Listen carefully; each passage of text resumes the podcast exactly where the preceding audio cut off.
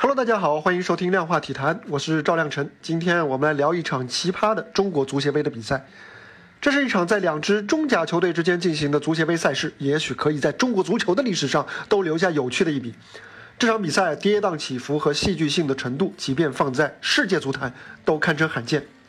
比赛的双方呢，分别是南通之云和黑龙江的冰城，这两队分别在赛前和赛中当了一回主角。赛前啊，南通之云的主教练谢辉被俱乐部宣布暂停主教练职务，原因啊是在赛前一天的私人聚会当中，谢辉在酒后评点了同行，结果呢被同一桌对面的人拍了视频传到了网上。谢辉啊说的是自己执教的球队只花了一千万元就拿到了中甲的第五名，并且是把投资远远超过自己的对手压着打。而让视频在网上持续发酵的原因呢，则是他把两家高投入的球队，也包括他的前东家上海上港，拿来做衬托，同时惹上了拉踩同行和疑似泄露行业秘密这两大争议。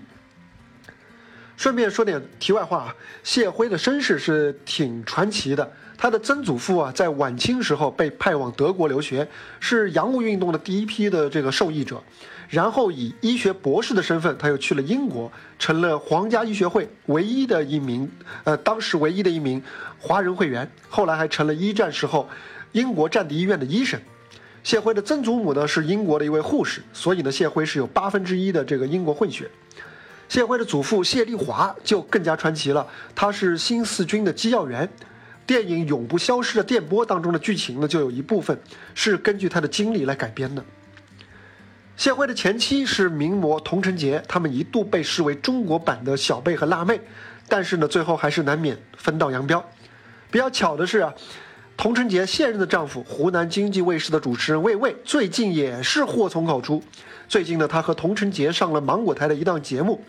魏巍说自己平时不做家务是因为怕老婆没事儿干，也是引来了网友的口诛笔伐。谢辉自己呢，也曾经是甲一的一代名将，也有过可圈可点的留洋生涯，还拿过甲一的冠军。他的英语、德语都非常的流利啊，所以呢，相比起其他中国球员来说呢，他可以更加轻松地融入国外的球队。谢辉啊，前后三次效力德乙俱乐部，还曾经成为俱乐部的最佳射手。谢辉退役之后呢，一直在上海从事俱乐部的管理工作。他辅佐过上港的三任洋帅，还随队夺得过2018年的中超冠军。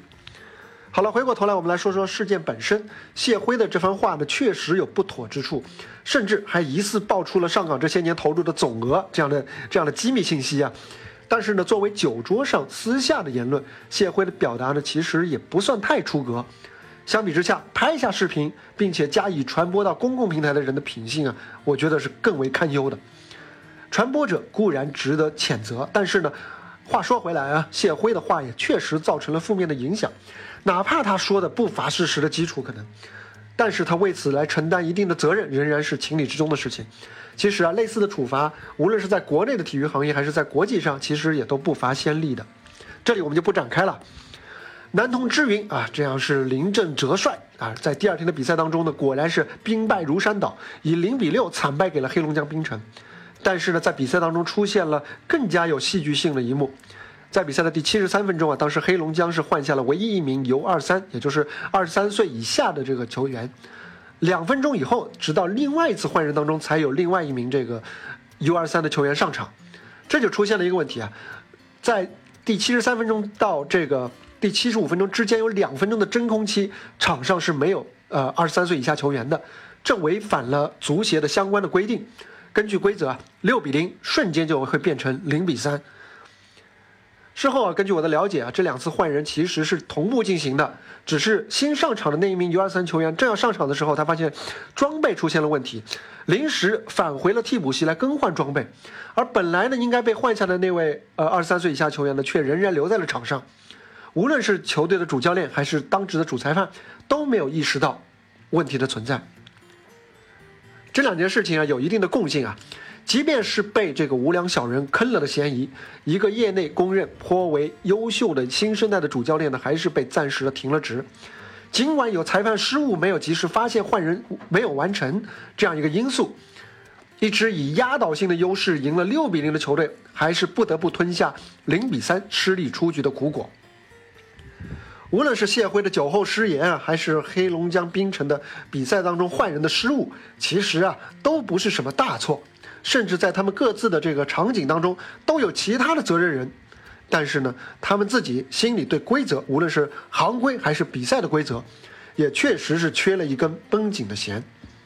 一场比赛，两个教训，教训啊，其实也不只是留给谢辉和黑龙江冰城的教练，其实也是给所有的中国足球人提了个醒。只有时刻谨言慎行，遵守规则，把它变成一种常态，才不会让翻车成为偶然当中的必然。好了，本期量化体坛我们就说到这里，下期我们接着聊体坛有意思的大小事。